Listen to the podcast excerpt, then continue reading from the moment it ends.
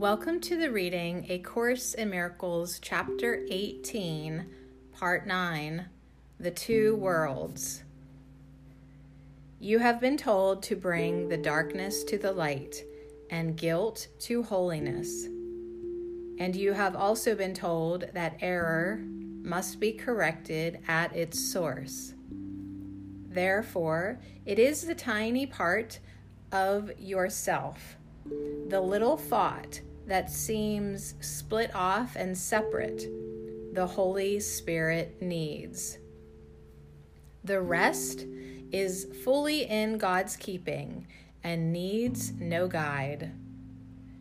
Yet, this wild and delusional thought needs help because in its delusions, it thinks it is the Son of God, whole and omnipotent, sole ruler of the kingdom it set apart to tyrannize by madness into obedience and slavery.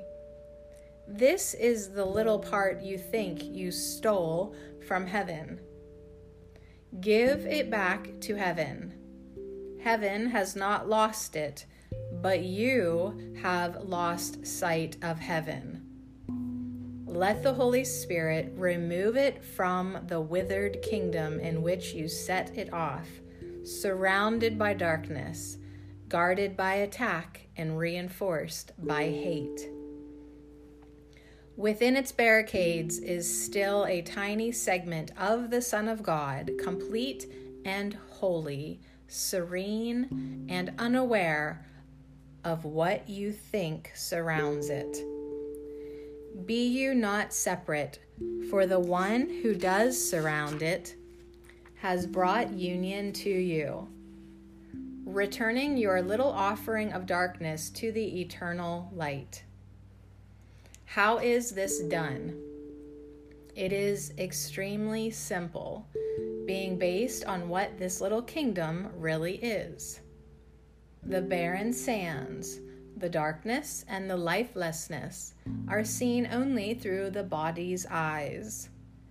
Its bleak sight is distorted, and the messages it transmits to you who made it to limit your awareness are little and limited and so fragmented they are meaningless. From the world of bodies, made by insanity, insane messages seem to be returned to the mind that made it. And these messages bear witness to this world, pronouncing it as true.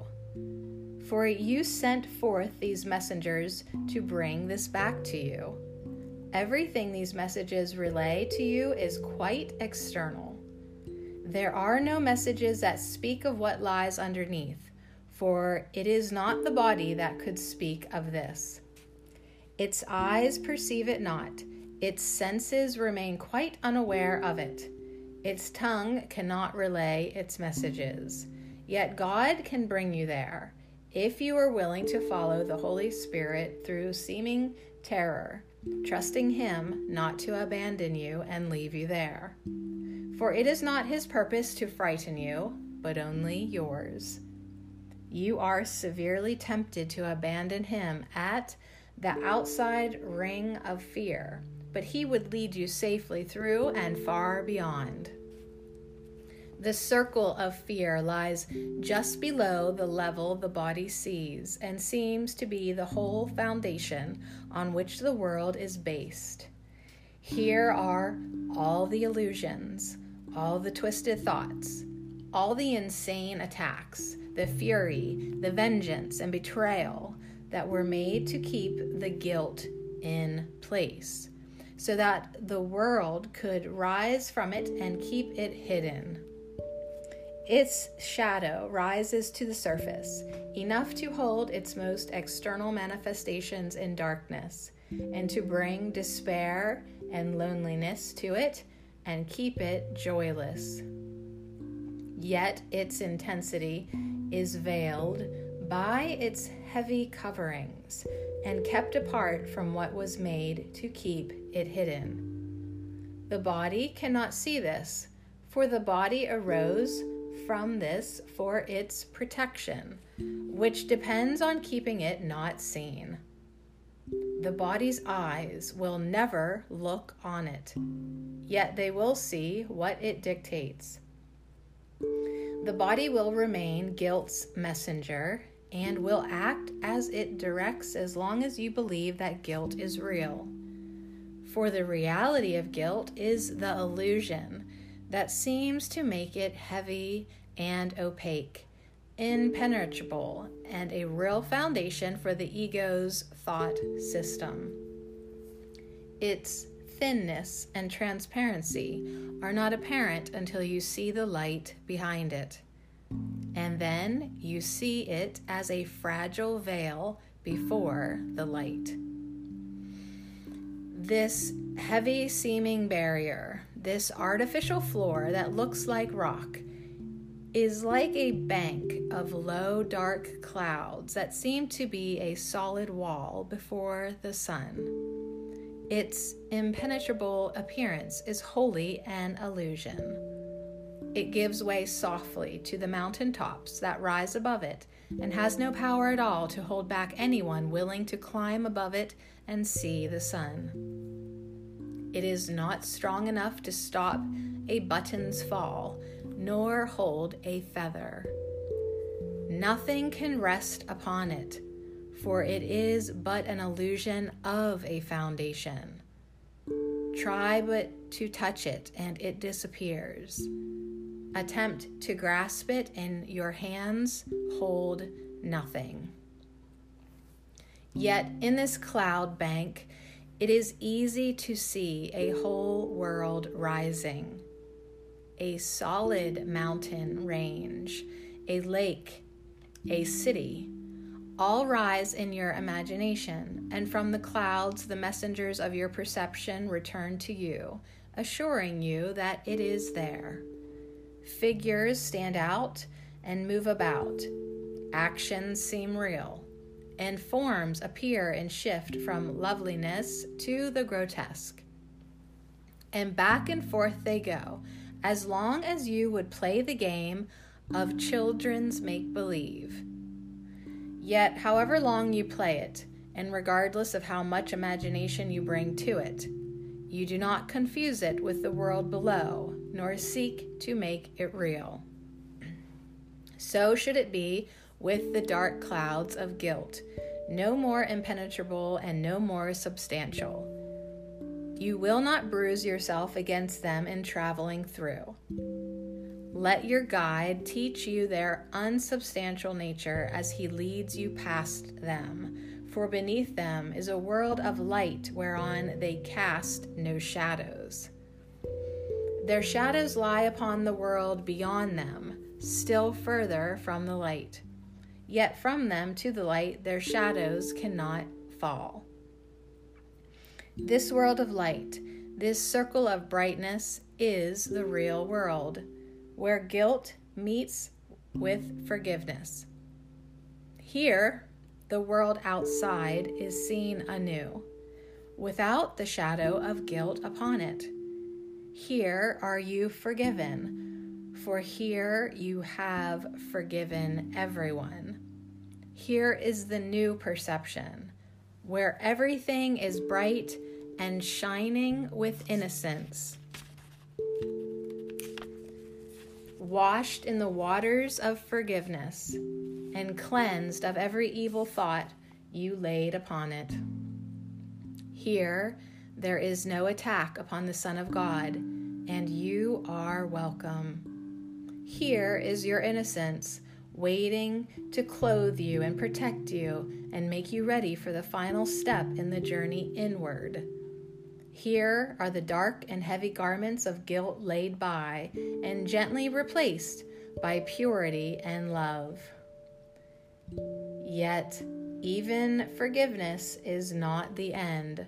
Forgiveness does make lovely, but it does not create. It is the source of healing, but it is the messenger of love and not its source. Here you are led that God Himself can take the final step unhindered, for here does nothing interfere with love. letting it be itself. A step beyond this holy place of forgiveness, a step still further inward, but the one you cannot take, transports you to something completely different. Here is the source of light. Nothing perceived, forgiven, nor transformed, but merely known. This course will lead to knowledge, but knowledge itself is still beyond the scope of our curriculum. Nor is there any need for us to try to speak of what must forever lie beyond words.